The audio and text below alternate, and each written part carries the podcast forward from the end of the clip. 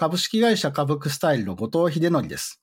この番組ではエンジニアリングチームで起きている問題について技術、組織、ビジネスといった複数の観点で深掘りし問題の正体へアプローチしていきます。今回のテーマは EM が CTO になるための学び方です。えー、まあ EM と CTO、こう似たようなカテゴリーに分類される役割で、なんかこう上に上がっていくだけみたいに思われがちですけれども、ただいざなろうとしてみると結構こうこの間に知らなければいけないことのギャップがあるなと思っておりまして、今日はあの私自身の経験も踏まえながらこのあたりの内容を皆さんにシェアできるといいなと思ってます。エンジニアリングマネージャーの問題集。前々回でですね、あの、ジャンボさんにゲストで来ていただいたときに、あの、まあ、CTO という役割での仕事についていろいろお話ししました。まあ、結構楽しかったんですけれども、まあ、その時に、えっと、ジャンボさんから、まあ、結構、なんですかね、彼のキャリアの最初の頃のフェーズというか、あの、現職での最初の頃のフェーズで、まあ、CTO になりたいというか、なると決めたというか、なんかそういったところからスタートして、えー、まあ実際 CTO になっていったというようなあのエピソードがあったかと思います。あれすごく面白かったんですけれども、あの、実際皆さんどうなんですかね？あの、エンジニアリングマネージャーやってる方で、よし、CTO になるぞってこう、すでに決めてらっしゃる方がどれくらいいらっしゃるんでしょうかというのを、あの、聞いてみたいところでもあったりしますが、あの、本日はですね、あの、EM から CTO になっていくにあたって、まあ実際こう、どんなことを学んでいったらいいのかというか、あの、どんな風にしたらなれるのみたいなところを、まあ私なりの、あの、すべてではないんですけれども、そのギャップの埋め方というか、あ前に進んでいく歩き方というか、そのあたりのお話をしたいなと思っています。で、えっと、まあ、この話をするときに、まあ、僕の中で一番、あの、大きなもの、なんていうのかな、EM 時代と CTO 時代とで、一番違うものが何かっていうと、やっぱりその、どんな視点でもって仕事をしているのかというところが違うかなと思っていて、やっぱり CTO であれば、えー、まあ会社のビジネスに関して会社の外側の外部の環境だったり内部の環境はどうなのか、だったりだとか、まずそのビジネスがどういうふうに内部で、会社の内部で運営されているのかっていうところだったり、もしくは会社の組織全体が、まあ、どう会社の戦略と紐づいて設計されているのか、もしくはこう、ギャップがあるのか、みたいな、こう、全体的な観点っていうものが確実に必要で、で、なんていうんですかね。まあ、それをこう、ある程度、こう、ロジックを持って説明できたりだとか、問題を特定して、えー、解決できたりっていうところが、まあ CTO っていう技術の責任者という立場ではあれど、そういった話に参加して、何らかのこう意見を述べ、えー、まあ導いていくとか、解決するということが求められると思うので、ここがやっぱり EM の時とは大きく違うところかなと思っています。なのでそういうことをするための、こう何らかのこうベースとなる知識だったり、まあ経験だったり、っていうものが必要かなというところで、これはその普通に EM をやっていると、どうしてもやっぱり一つのチーム、二つのチームみたいな、えー、世界で仕事をしているので、えー、かつそのビジネスの外部とのつながりって、あのー、まあ、会社によるかもしれませんが、なかったりもするので、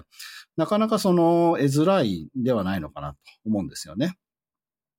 といった時に、じゃあどうやってこういったギャップを埋めていくのかというところが大事なのかと思っています。で、えっと、僕自身で言うと、まあ一つ、あの皆さんはあまり経験してないであろうことをやっていて、まあそれがその MBA のスクールに行くというやつですね。で、最初に断っておきますけれども、私はあの MBA を取ったわけではないです。ですが、えっと、まあ、MBA を取れる学校に行って、まあ、いくつかの科目を受講したと、まあ、いう状態ですね。ただ、それでも、あのー、僕自身、うん、ものすごく学びがあって、まあ、自分のキャリアを前に進める大きなきっかけになったのかなと思っています。で、まあ多分問題がないと思うので、具体的にどこに行ったのかっていうところもお話ししますけれども、えー、僕はあの、グロービスさんの、えー、まあ最初は、なんだったかな、MBA の大学院の方ではなくて、社会人が通える方の、えー、コースに入って、2つぐらい科目を取った後に、まあ MBA を目指してもいいんじゃないかと思って、えー、その後から MBA が取れる方の大学院の方のコースに変えたんですけれども、まあやっぱりちょっと自分の時間が、あのー、そこまで避けなくって MBA を取るには至らなかったという、まあ結果ではあるんですけれども、まあそういった形でした。で、具体的に取ったコースで言うと、えー、っと、最初に取らなきゃいけない科目があって、えー、クリティカルシンキングというやつですね。あのー、まあ、いろいろ論理的な思考を展開するやつなんですが、これを最初に一つやって、その後は、えー、経営戦略、マーケティング基礎みたいな科目をやり、その後はちょっと順番を定かに覚えてないんですけれども、えー、組織戦略系の科目を一つ取ったのと、それから人事系の科目を一つ取ったのと、あとは、あれですね、アカウンティング系の科目を一つ取りましたね。おそらくこの5個ぐらいですね、私が受講したのは。で、それぞれ、えー、っと、仕事をしながらでも通えるような、あの、取れるようなあの、コース設計になっていて、あの、まあ、授業の時間帯とかもいろいろなパターンで選択できるので、僕が取ったのは、あの、平日の夜だとか、まあ、土日の昼とかに、えー、授業が、授業というか、なんか、オンラインで、あの、先生と生徒とディスカッションするような時間があるようなパターンを取りましたので、えっと、仕事をしながらでもあの、続けられる感じでした。基本的に3ヶ月ワンクールになっていて、まあ、ワンクール1科目ずつ取っていったという感じですね。で、えっと、まあ、この MBA 系の、えー、学びっていうのが、まあ、なんで、こう、エンジニアリングマネージャーとか CTO にとって大事なのかっていうのは、まあさっきの科目名でわかる通りかもしれませんけれども、ぱりエンジニアリングのところだけやっていては、なかなかこう知ることができないような基礎知識だったり、あと、まあ、本を読むだけではなくて、実際にこう、現実の問題に近いような、こう、ケースって呼ばれてるんですけれども、あの、具体的な、こう、架空の会社だったり、まあ、本物の会社の場合もあるんですけれども、こう、事例がいろいろな細かい状況とともに、こう、提示されていて、そこでどういう、どう問題を特定して解決していくのかっていうことを、あの、問題としてやっていくんですね。ディスカッションしながら。まあそういったことをやっていくので、その本を読んで得た知識、プラスそれをどう活用するのかっていうところまで、こう一定短期間で、えー、自分の血肉とすることができるようなコースになっていて、実際こう、まあ1年ぐらいかけて、えー、それらの講座を取ったんですけれども、まあ、何ですかね。自分で本を読んだだけではないような、こう知識のレベルアップというか、いうものを体験できたかなと思っていますし、えー、そうですね。あの、全然エンジニアリングとは関係ないんですけれども、えー、まあ当時、僕は、あの、メルカリという会社にいたんですけれども、その会社のビジネスが、まあ外部環境がどうなっていて、えー、まあ内部的にはどんなビジネスモデルになっていて、まあどういった要素がビジネスにこう大きく関係しているのかとか、まあそういったところを自分なりにこう説明できる、理解できる状態に、まあ、慣れたというところがありますね。まああの、そういった勉強しなくてもなんとなくあの、わかる部分はあるんですけれども、具体的に他の会社と比べてどうなんだとか、まあそういった議論ができるほどではなかったはずなので、まあそういった、なんですかね、あの、一般的にビジネスの理解をするための知識、組織の中身の設計を理解するための知識だったり、え知識を使ってこう何か比較できる、実際の問題を解くことができるというような状態になったというのは僕にとって非常に大きかったです。で、まあその時に学んだことが今、あの CTO という、まあ CTO というか COO 兼 CTO っていう仕事で何でもや的に仕事をやってるんですけれども、えー、幅広くいろいろな問題を会社全体の視点で、えー、解決していくといった役割で、えー、非常に役に立ってるなと思っていますので、えー、まあ思っていますと。いうところで、で、まあ今その CTO を目指すというようなコンテキストで、このお話をしているんですけれども、僕としてはエンジニアリングマネージャーの皆さんにも、その CTO を目指さないとしてもですよ、えー、こういった知識を持っていただく方が、えー、エンジニアリングマネージャーとしていい仕事ができるんじゃないのかなと思っているんですよね。で、なぜかというと、やっぱり、なんていうのかな、自分のチームの、えー、仕事だったり、まあなんか取り組もうとしている課題、目標っていうのが、どういうふうに、えー、会社のやってるビジネスだったり戦略だったり、まあ組織の中での位置づけだったりっていうところに結びついているのか、もしくはそれがなんかこう、うまくいかなかった時に何が問題でうまくいってないのかっていうのを解きほぐすときに、エンジニアリングの知識ぐらいしかないと、もうほぼほぼなんか、もうなんなんすかね、自分たちの話じゃないよねぐらいの、えー、話しかできないというか、何が問題なのかっていうのを特定するのも自分の力では難しかったり、ふんわりとは問題が分かったとしても、じゃあどう解いていくのかってアクションにまでなかなか、まあ、踏み出せなかったりといった状態になるんじゃないのかなと思うんですよ。僕だったらそうでした。でそういう時にどう戦っていけばいいのかっていう武器を持てることになると思うので、えー、そういった意味でも、えー、ぜひエンジニアリングマネージャーの皆さんもなんていうのかな、えー、エンジニアリングっていう枠にとらわれずに、えー、少しこう学びの幅を広げて、まあ、MBA だけとは言いませんけれども、これはまあ非常に役に立つので、こういった学びをしていただけるといいんじゃないのかなと思っています。ちょっと追加で触れておきたいのが、最近ツイッターで見かけて、えー、ぜひちょっと話してみようと思ったのが、えー、まあ、IT パスポートという試験についてですね。これあの、IPA が運営している、まあ、情報処理技術者に関係する、まあ、いろいろな資格試験があるうちの、まあ、一番こう、入門編というか、まあ、最初に受けてくださいね、みたいな位置づけになってる試験があります。まあ、あの、聞いてくださってるか、ほとんどの方が名前は聞いたことがあるんじゃないかと思っています。で、まあ、この試験の是非というか、役に立つ、役に立たないみたいな話がツイッターで展開されていたので、まあ、非常に興味深く見ていました。で、結論から言うと私は、えー、この試験の、えー、試験範囲はとても有用だと思っています。えー、ただ試験そのものは 有用かどうかはちょっと断言は避けたいです。で、なぜかというと、まずこの試験の試験範囲は、単にこう、ソフトウェア技術みたいな、あの、OS、CPU、メモリーみたいな話から、プログラミング言語とかデータベースの話とかあるんですけれども、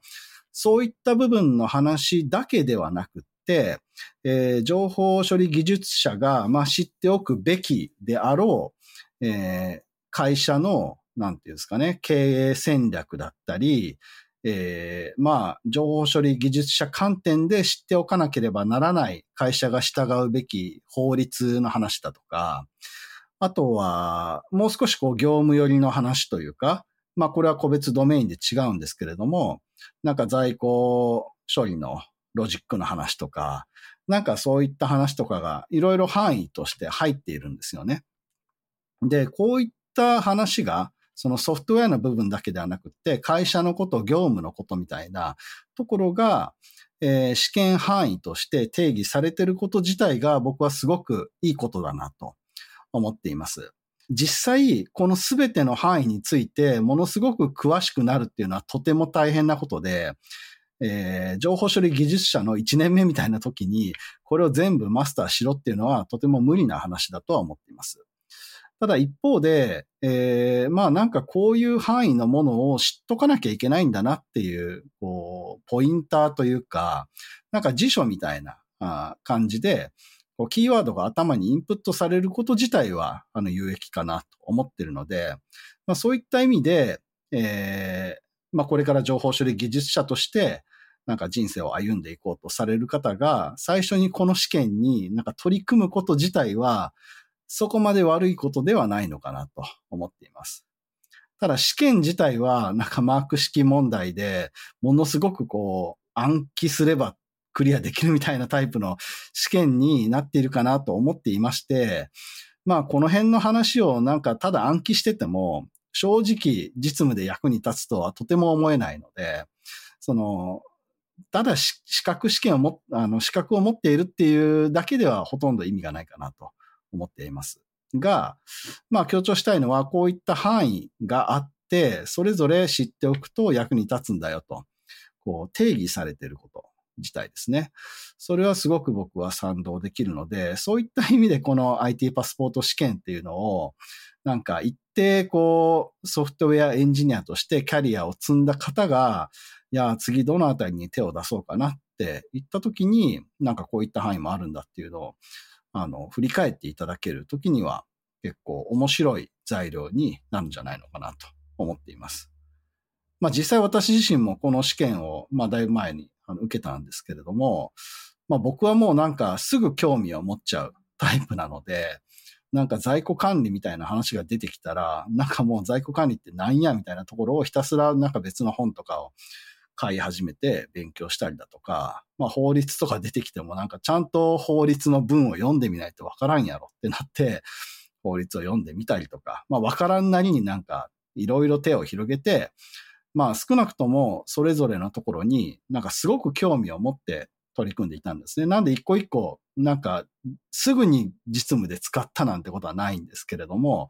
ああ、なんかこういうのがあったなっていうのは僕自身の中に、えー、結構、なんですかね、こう、記録されているというか、なんか興味とともになんか記録されていて、ああ、なんかあの時やったよなっていうのが実務で必要になった時に、まあちょっとだけ蘇ると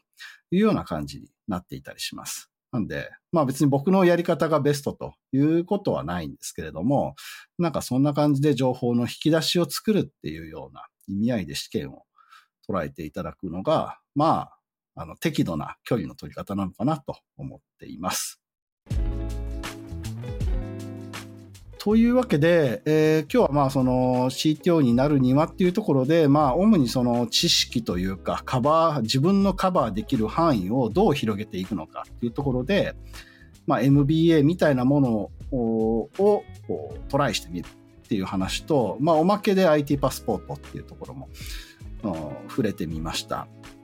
で、どちらも、あのまあ、再びになるんですが、強調したいこととしては、あの、まあ、エンジニアリングマネージャーの皆さんですね、特に。そのエンジニアをやってきて、そこから、あの、エンジニアリングマネージャーになったっていう方がほとんどじゃないかなと思うんですけれども、あの、エンジニアリングマネージャーの皆さんが、なんかエンジニアという枠の中だけで、えー、仕事をしてしまったり、なんか勉強してしまうのは、すごくもったいないなと思っています。なんかこう可能性を狭めているんじゃないのかなと思ってしまう時があります。で特にそのエンジニアリングマネジメントというような役割って割とここ数年というか、そんなにこう歴史が古い、職種ではないかなと思っていて、で、その職種に関して書かれた本とかってなってくると、もう本当に新しいものしかなかったりするわけですよ。ただ、そういった本に書かれているかなりのことっていうのは、すでに、えー、もっともっと歴史の長いマネージメントっ